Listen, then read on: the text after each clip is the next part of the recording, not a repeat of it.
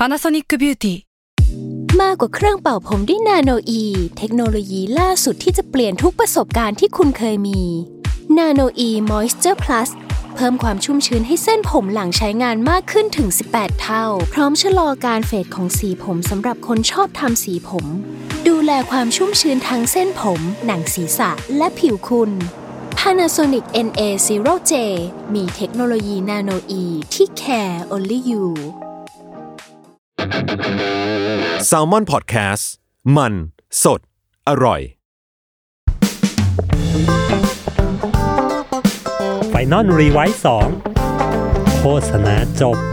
แต่ไอเดียยังไม่จบ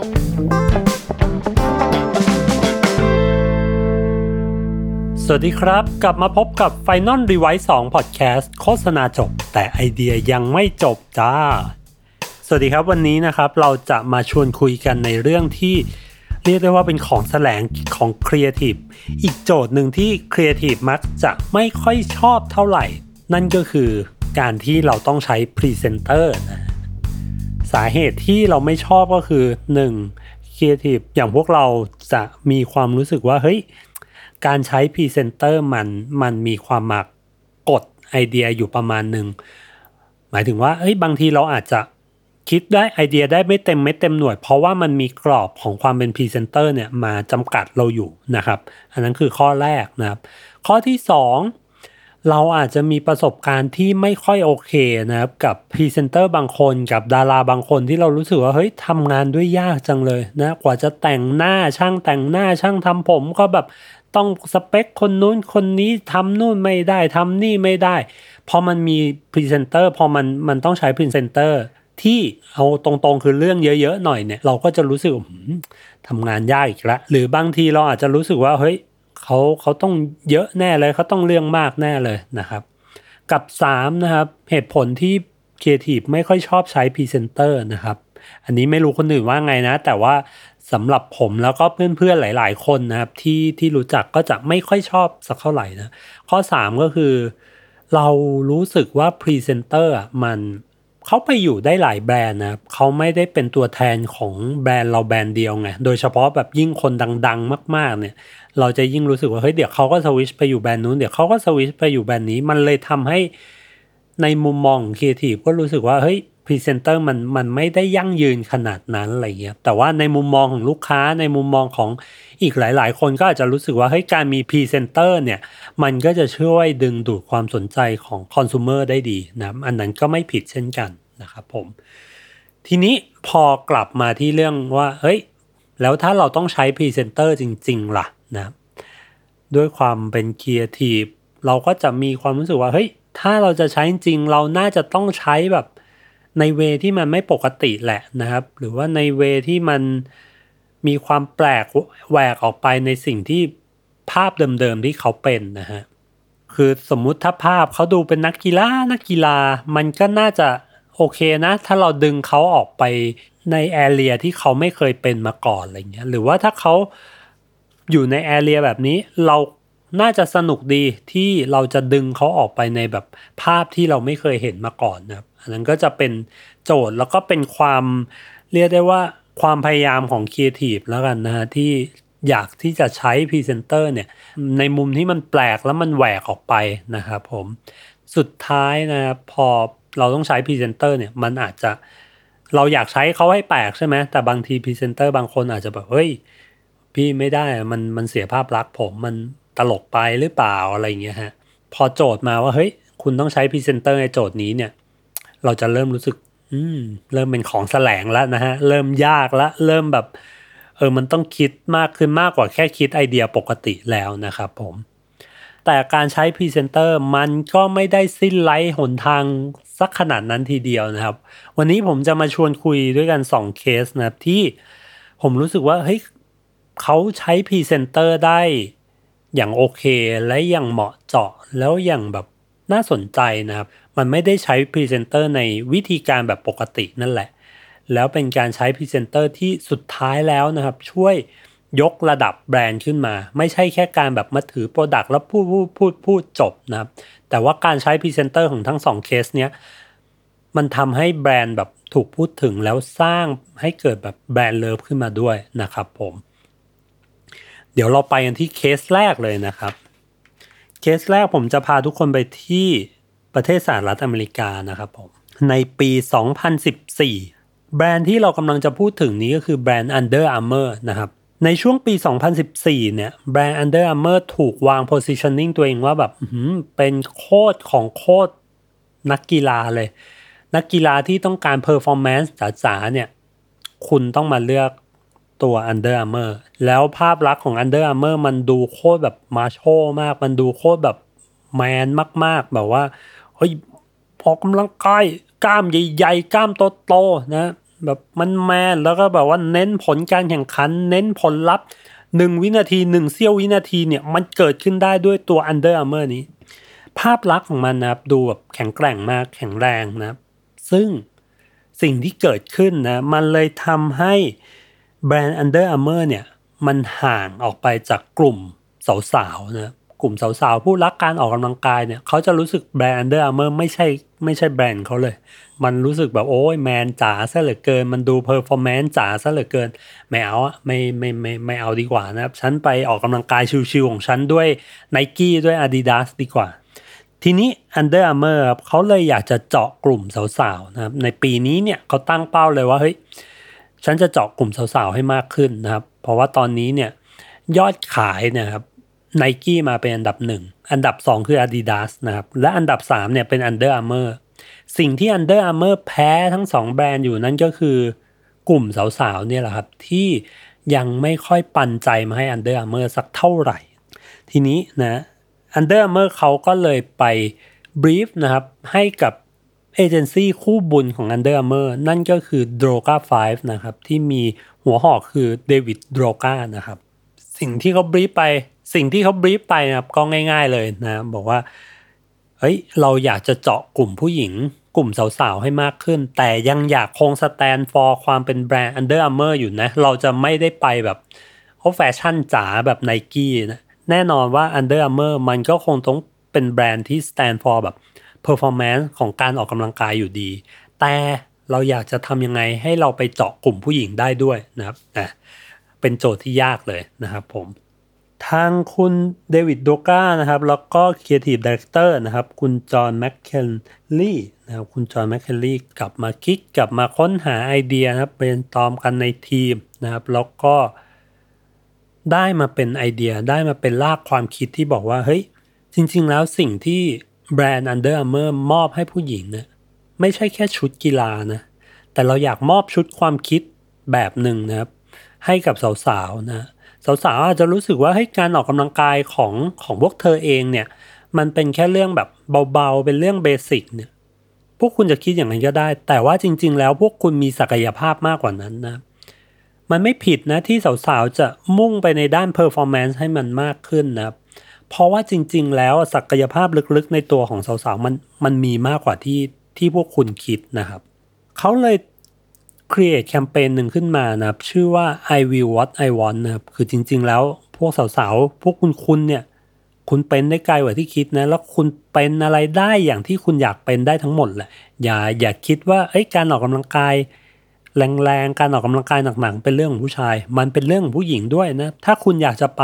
I will what I want นะครับ ฉันอยากจะเป็นในสิ่งที่ฉันอยากเป็นนะ ฉันจะไปถึงตรงนั้นได้ ทางคุณเดวิดโดกาและคุณจอห์นแมคเคลลี่นะครับเขาก็นำเสนอไอเดียนี้ให้กับ Under Armour นะครับ ชื่อว่าแคมเปญ I will what I want นะครับ พวกคุณอย่า limit ตัวเองดินะพวกพวกคุณไปได้อย่างที่อยากเป็นเลยนะ สิ่งที่โดกาไฟและคุณจอห์นแมคเคลลี่ทำนะครับ ก็คือ เขาเลือกพรีเซนเตอร์ขึ้นมาหนึ่งคนนะครับ นั่นก็คือ Gisele Bündchen นะครับ เธอคือซูเปอร์โมเดลนะครับ เธอคือภาพลักษณ์ของความเป็นแบบ เฮ้ยสาวที่สวยหุ่นดี แล้วก็เดินแบบเฉิดฉายอยู่บนแบบเวทีรันเวย์อะไรเงี้ยอยู่บนรันเวย์อยู่บนแบบ เฮ้ยเธอน่าจะแบบเป็นคนที่ไม่ไม่ได้จะออกกำลังกายอะไรหนักอะไรขนาดนั้นถ้าจะออกก็แค่ออกให้หุ่นตัวเองดูดีแค่นั้นหละมั้งนะครับ ภาพลักษณ์ของจีเซล จะเป็นแบบนี้นะครับสำหรับชาวอเมริกัน สิ่งที่เขาสิ่งที่โดกาไฟทำก็คือ เขาเลือกพรีเซนเตอร์ขึ้นมาเพื่อให้เกิดการด่าขึ้น เกิดคำดูถูกนะครับ เกิดคำสบประมาทขึ้นนะครับ แล้วเขาก็ทำการประกาศออกไปนะว่า เอ้ย วันนี้ Under Armour เนี่ยมีพรีเซนเตอร์คนใหม่ มีแบรนด์แอมบาสเดอร์คนใหม่นะ นั่นคือ g ีเซลบนเชนทันทีที่ประกาศออกไปนะครับ โลกอินเทอร์เน็ตต่างแบบ พิมพ์คอมเมนต์มาดูถูก พิมพ์คอมเมนต์มาด่าพิมพ์คอมเมนต์มาเฮ้ย g ีเซลมก็มีแต่แบบมีแต่สวยแหละ มีแต่หุ่นดีไม่มีแบบไม่มีเรี่ยวแรงหรอกอะไรเงี้ย เธอเป็นโมเดลเว้ยเธอไม่ใช่นักกีฬา เธอจะมาใช้แบบ Under Armour เป็นไม่ไม่ได้นะครับ มันโอ้โห เป็นการเลือกพรีเซนเตอร์ที่โคตรผิดเลย แบบ Under Armour คุณก้าวผิดแล้วคุณเดินผิดแล้วนะครับ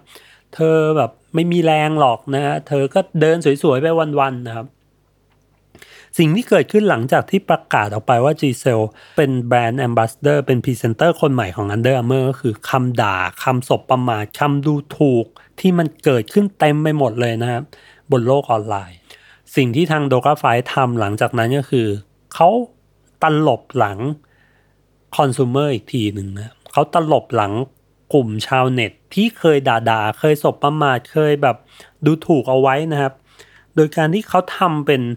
ฟิล์มขึ้นมาตัวหนึ่งนะครับ เป็นฟิล์มที่ให้ G เซลมานะครับ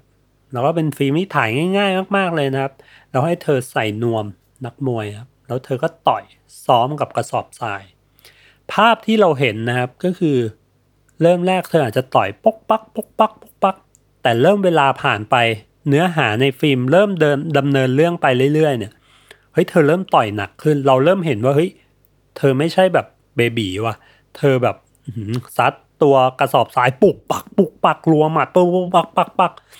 ภาพที่เราเห็นคือเรากับว่าเธอจะไปเทรนเพื่อไปแข่งแบบมวยแบบว่า UFC หรือแบบมวยที่แบบจริงจังอะไรขนาดนั้นคือ ภาพลักษณ์ของความเป็นนางแบบของเธอเนี่ย ถูกลืมไปหมดเลยครับ ภาพที่เราเห็นคือมันเป็นภาพที่มันมันตบหน้าคนที่เคยคอมเมนต์เคยดูถูก G เซลไว้ทั้งหมดนะครับและเท่านั้นยังไม่พอนะครับ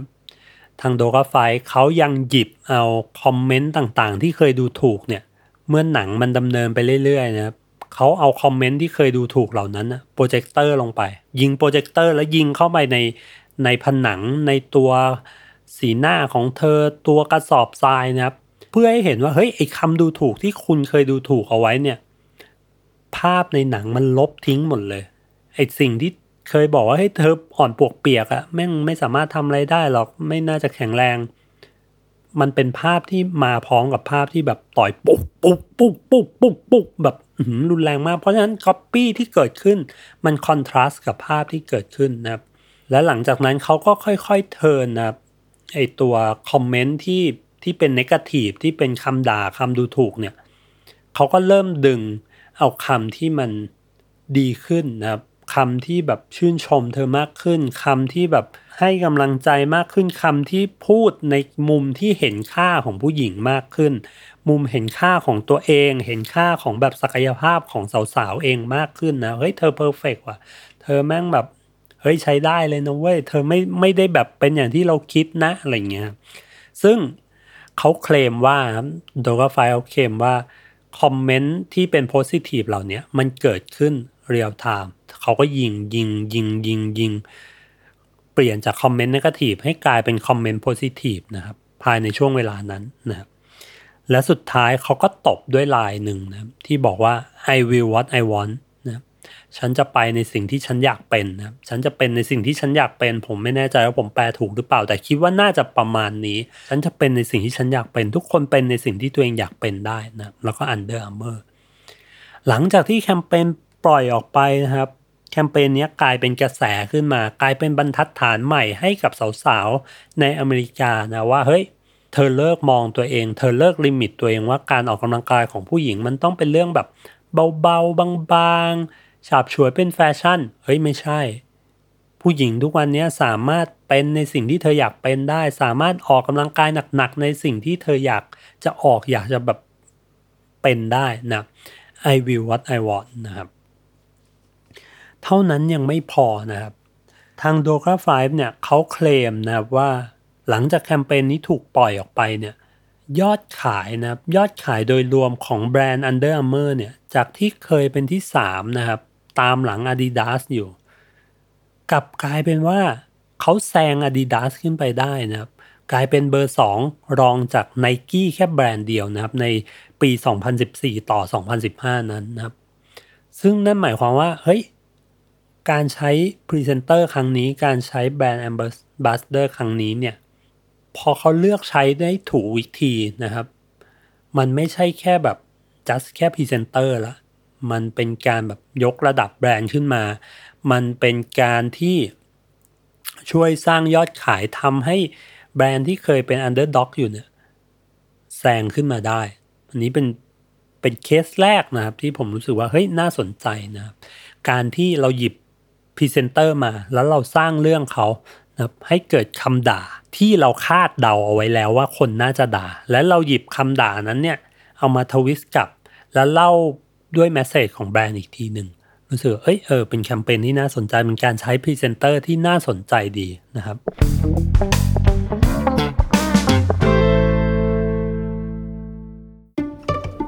สวัสดีครับคุณผู้ฟัง พวกเรา Salmon Podcast อยากชวนคุณไปฟังรายการใหม่ในซีซั่น2 ของพวกเรานะครับ รายการ Random As Fact เป็นพอดแคสต์ Fun Fact ที่จะมาเล่า trivia ขนาดสั้นพอดีคำความยาว 1-2 นาที ที่เต็มไปด้วยเรื่องน่ารู้ที่ไม่รู้จะรู้ไปทำไม แต่รู้ไปก็สนุกดีครับ Publish ตอนใหม่ทุกวัน หรือว่าคุณจะเก็บไปฟังรวดเดียว 5-10 ตอนเมื่อไหร่ที่คุณสะดวกก็ได้นะครับ สามารถติดตามรายการ Random As Fact เพียง search ว่า Random As Fact ในทุกช่องทางที่คุณฟังพอดแคสต์ครับ ขอบคุณครับ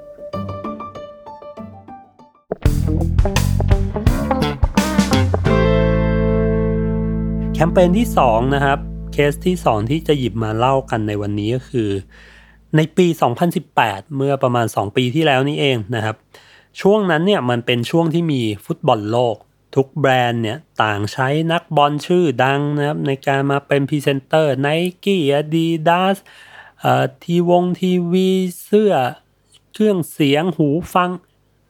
แบรนด์ต่างๆ ต่างดึงนักฟุตบอลชื่อดังเนี่ยมาทำแคมเปญในช่วงนี้นะเพราะว่า ฟุตบอลโลกอย่างที่รู้กันนะว่ามันเป็นอีเวนต์แข่งฟุตบอลทีมชาติที่ใหญ่ที่สุดละนะครับทุกสายตาถูกจับจ้องไปตรงนี้ เพราะฉะนั้นทุกแบรนด์ก็พร้อมที่จะกระโดดเข้ามาตรงนี้เช่นเดียวกันนะเช่นเดียวกับที่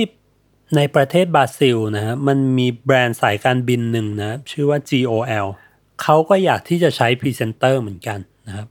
และพรีเซนเตอร์คนที่โด่งดังที่สุดนะนักฟุตบอลคนที่โด่งดังที่สุดและเนื้อหอมที่สุด ในปี 2018 นั้นจะเป็นใครไปไม่ได้ครับ นอกจากเนมา เนมาเป็นเหมือนแบบ golden boy ในยุคนั้นเลยนะครับใน 2 ปีที่แล้วเนี่ยสำหรับบราซิลเนมานี่คือแบบ the idol เนมาคือแบบโคตรพระเจ้าของบราซิลในในปีนั้นนะครับ GOL เขาก็ดิวมาได้นะดิวแบบว่าไอตัวเนมามาได้นะครับ แล้วเขาก็บรีฟทาง BBDO บราซิลนะครับว่า เฮ้ย เราอยากใช้เนมาเหมือนกันนะแต่ว่าทำยังไงดีนะครับ ที่จะเอาเนมามาโปรโมทสายการบินของเราโดยที่แบบ แต่เราก็รู้นะ ว่าตอนนี้เนมาแบบไปทุกแบรนด์เลย ไม่ว่าจะเป็นเสื้อผ้า ไม่ว่าจะเป็นชุดกีฬาหูฟังเฮ้ยเนมาไปเยอะมากเลยทำช่วยทำยังไงทีนะให้เนมาที่อยู่ในแคมเปญสายการบินของเราเนี่ยมันมัน stand out ออกมามันเด้งออกมาได้นะครับ เพราะฉะนั้น หลังจากที่ได้รับ brief มานะครับ ทาง BBDO บราซิลนะครับ ซึ่งในเครดิตเนี่ยเขาก็จะมีคุณบรูโน่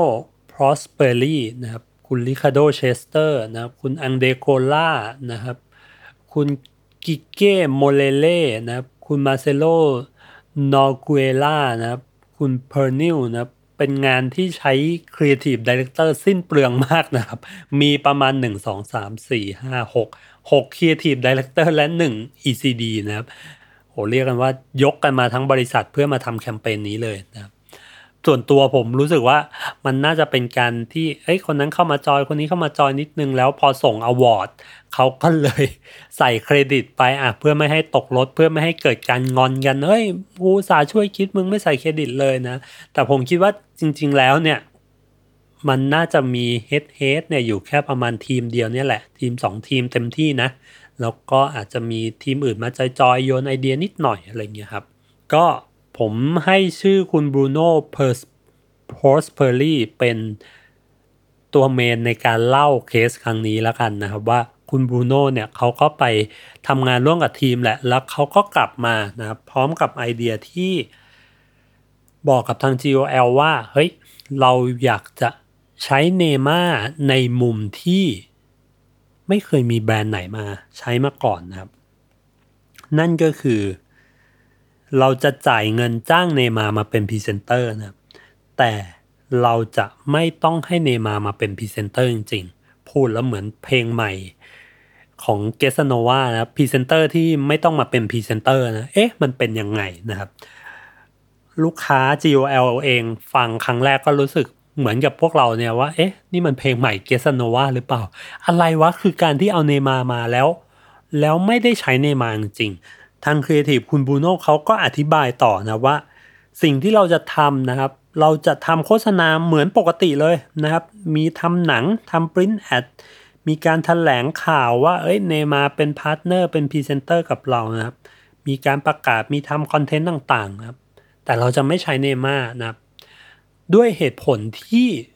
เขาบอกกับทางแบรนด์นะครับทาง GOL ว่า เฮ้ย คุณเป็น Official Partner คุณเป็นสายการบินที่เป็น Official Partner ของทีมชาติบราซิลจริงเนี่ย ถ้าคุณเป็นแบบคน supporter จริงๆอะ เราจะไม่ดึงเอาเวลาซ้อมของเขา เราจะไม่ดึงเอาเวลาที่แบบตอนเนี้ยเนมายิ่งมีเวลาซ้อมน้อยเข้าไปใหญ่ เพราะว่าแบรนด์นู้นก็ต้องพาไปถ่ายแบรนด์นี้ก็ต้องพาไปถ่ายแบรนด์นั้นก็ต้องแบบ ดึงตัวไปถ่ายภาพนิ่ง เดี๋ยวก็ไปถ่ายวิดีโอนะครับ เพราะฉะนั้นสิ่งที่ Official Partner Official Sponsor ทำได้ดีที่สุดนะครับ ก็คือเอาเนมามา แล้วให้เขาได้พักแล้วให้เขาได้ซ้อมนะครับ ถ้าเขาไม่ได้ซ้อมให้เขาได้พักผ่อนนะครับ เพื่อที่จะเป็นผลประโยชน์อันดีที่สุดสำหรับทีมชาติบราซิลนะครับถ้าเนม่าไม่ต้องมาถ่ายโฆษณา เนมาก็ได้กลับไปซ้อม และทีมชาติบราซิลก็คงได้ผลการแข่งขันที่ดีในบอลโลกครั้งนี้ นี่สิคือการเดินเกมของ Official Partner Official Sponsor อย่างแท้จริง นี่คือสิ่งที่คุณบรูโน่ Prosperi เขาขายให้กับทาง GOL นะครับ ทาง GOL ก็รู้สึก เฮ้ย เออว่ะเริ่มฟังขึ้นว่ะ ความรู้สึกแรกที่รู้สึกว่าเฮ้ยจะบ้าเหรอเอามาเป็นพรีเซนเตอร์แล้วไม่ใช้เป็นพรีเซนเตอร์จะยังไงนะแต่พอฟังเหตุผลที่มาที่ไปลากความคิดแล้วนะทาง GOL ก็รู้สึกว่าเฮ้ยเฮ้ยเริ่มเริ่มโอเคนะทีนี้มันก็เกิดคำถามต่อมาว่าอ้าวแล้วถ้าเราไม่ใช้เนม่าแล้วจะยังไงวะ ไอหนังโฆษณาที่เราทำปริ้นแอดที่เราต้องถ่ายนะทางคุณบรูโน่เขาเลยบอกไปนะว่า เราจะมีโฆษณาเหมือนปกตินี่แหละ แต่เมื่อไรที่เป็นช็อตเนย์มาร์มาเนี่ยเราจะเอาเนย์มาร์ที่หน้าเหมือนมานะเป็นเนย์มาร์ตัวปลอมที่หน้าเหมือนนะครับ เอามาถ่ายโฆษณา เอามาถ่ายโฆษณา เอามาเป็นแบบว่าพรีเซนเตอร์ เอามาแถลงข่าวนะครับ หรือแม้แต่ตอนทำหนังโฆษณาเนี่ย ก็มีทั้งตัวปลอมนะครับ แล้วก็มีผู้ชายคนหนึ่งผู้ชายแบบทั่วๆไปแฟนๆบอลเนี่ยที่ใส่หน้ากากเป็นเนย์มาร์นะครับแล้ว communication เขาก็จะบอกว่า เราเป็น partner กับเนย์มาร์นะ เราจ้างเนย์มาร์เป็นพรีเซนเตอร์นะ แต่เราจะให้เขาไปพัก ให้เขาไปซ้อมเราจะไม่ดึงเขามาถ่ายโฆษณานะเพราะว่าเวลาคือสิ่งที่สำคัญที่สุดสำหรับนักบอลนะครับ เพื่อให้ประโยชน์เกิดสูงสุดกับทีมชาติบราซิล ให้สมกับที่เราเป็น partner Official Partner ของทีมชาติบราซิลจริง ๆ นะครับ พอพูดอย่างนี้ออกไปครับ ลูกค้าแบบ โอเค ได้มันเริ่มมองเห็นทางแล้วแล้วมันฟังดูเอาตรงๆก็คือมันฟังดูหล่อ แล้วมันทำให้ยกระดับแบรนด์ขึ้นมาอีกระดับหนึ่งเลยนะมันไม่ใช่แค่การแบบออกมาบอกว่าเฮ้ยเราเนย์มาร์เป็นพรีเซนเตอร์ให้เรานะ แต่เราใช้เนย์มาร์เป็นพรีเซนเตอร์ในมุมที่มันได้ประโยชน์ในทุกๆฝ่ายนะทีมชาติก็ได้ประโยชน์เนย์มาร์ก็ได้ประโยชน์ แบรนด์เองก็ได้เนย์มาร์มาเป็นพรีเซนเตอร์ซึ่งหลังจากที่ แคมเปญนี้ถูกปล่อยออกไปนะครับ message เหล่านี้ถูกปล่อยออกไป กลายเป็นว่าแบรนด์ครับกลายเป็นที่รักของคนบราซิลเลยนะครับ เพราะอย่างที่เรารู้กันนะว่าบราซิลเป็นชาติที่คลั่งฟุตบอลมากนะครับ แล้วพอมีแบรนด์สักแบรนด์หนึ่งเนี่ยลุกขึ้นมาทำอะไรเพื่อทีมชาติของเขาเนี่ยเขาเลยรู้สึกว่าเฮ้ยแบรนด์นี้มันมันเข้าใจหัวอก แฟนๆ จริง ๆ มันเข้าใจหัวอกความเป็นบราซิเลียนจริง ๆ นะ เข้าใจความคลั่งเครซี่ฟุตบอลจริง ๆ และเลยทำให้แบรนด์ GOL เนี่ยเป็นแบรนด์แบบยอดนิยมในช่วงนั้นเลยนะครับ ทุกคนเลิฟ GOL มาก เพราะว่าสิ่งที่เขาทำมันมันให้ผลกลับไปที่ทีมชาติจริง ๆ นะครับ ซึ่งนะครับในแง่ของเงินในแง่ของยอดในแง่ของตัวเลขอะไรเงี้ย ก็อย่างที่บอกครับก็ มีตัวเลขที่ดีมี reach ที่ดีมี impression และท้ายสำคัญที่สุดก็คือสร้างแบรนด์เลิฟให้กับกับกลุ่มลูกค้าได้ดี เท่านั้นยังไม่พอนะครับในแง่ของกล่องเนี่ยเขาก็ไปคว้ามา2 Silver Card นะครับแล้วก็ 1 Bronze นะมันอาจจะไม่ใช่แคมเปญที่แบบ โอ้โห เข้าไปถึงระดับ Gold ขึ้นไปถึง Grand Prix แต่ผมรู้สึกว่า เอ้ยอย่างแคมเปญเนี้ยก็เป็นแคมเปญที่ใช้พรีเซนเตอร์ได้อย่างน่าสนใจนะครับผม ซึ่งจากทั้ง2แคมเปญที่เราชวนคุยกันในวันนี้เนี่ยสิ่งที่ผมได้รับจากจากทั้ง2แคมเปญนี้นะครับก็คือ 1. ถ้าเราต้องใช้พรีเซนเตอร์ทำยังไงก็ได้นะครับให้พรีเซนเตอร์เขาออกมาในในวิถีหรือในวิธีที่มันผิดแปลกจากปกติที่เราเห็นพรีเซนเตอร์ทั่ว ๆ ไปให้ได้มากที่สุดนะครับยิ่งแปลกไปเท่าไหร่ ยิ่งหลุดไปเท่าไหร่ ยิ่งดึงความสนใจได้ดีนะครับ อย่างที่สองคือการใช้พรีเซนเตอร์มันจะชอบมีคำถามว่า เฮ้ยพรีเซนเตอร์จะ overwhelm ตัวแบรนด์หรือเปล่า หรือพรีเซนเตอร์จะกลบแบรนด์ไปหมดเลยไหม เพราะฉะนั้นอันนี้ก็เป็นโจทย์ของทางครีเอทีฟว่า ถ้าจะใช้พรีเซนเตอร์ทำยังไงพรีเซนเตอร์ต้องมาอยู่ใน role ที่ support ให้แบรนด์แข็งแรงขึ้น ไม่ใช่พรีเซนเตอร์มา แล้วก็แบบใช้อาศัยแค่ความดัง แล้วก็ดึงคนมา แล้วแบรนด์จะอะไรก็ไม่รู้ก็ช่างมันนะ แต่มันต้องถูกเวลาได้รับโจทย์พรีเซนเตอร์มา ผมต้องคิดให้มากขึ้นนะครับว่าเฮ้ยจะใช้ยังไงที่มันกลับไปตอบแบบตัว core ของแบรนด์ตัวแบบ ตัวแก่นของแบรนด์ด้วยนะไม่ใช่แค่แบบจัดใช้เอาแค่ความดังแค่ดึงคนอะไรอย่างเงี้ยครับ นี่ก็เป็นสองสิ่งที่ผมรู้สึกว่าเออ หลังจากดูสองเคสนี้ผมก็ได้สองข้อคิดนี้แหละนะที่น่าจะเอากลับไปปรับใช้ในชีวิตของผมเองด้วย ได้นะครับสำหรับวันนี้ก็ขอบคุณทุกคนที่ติดตามฟังกันมานะครับ จนจบใน EP นี้นะครับ EP ถัดไปจะพูดคุยกันในเรื่องอะไรนะครับ โปรดติดตามกันตอนต่อไปนะครับ ผม สวัสดีครับ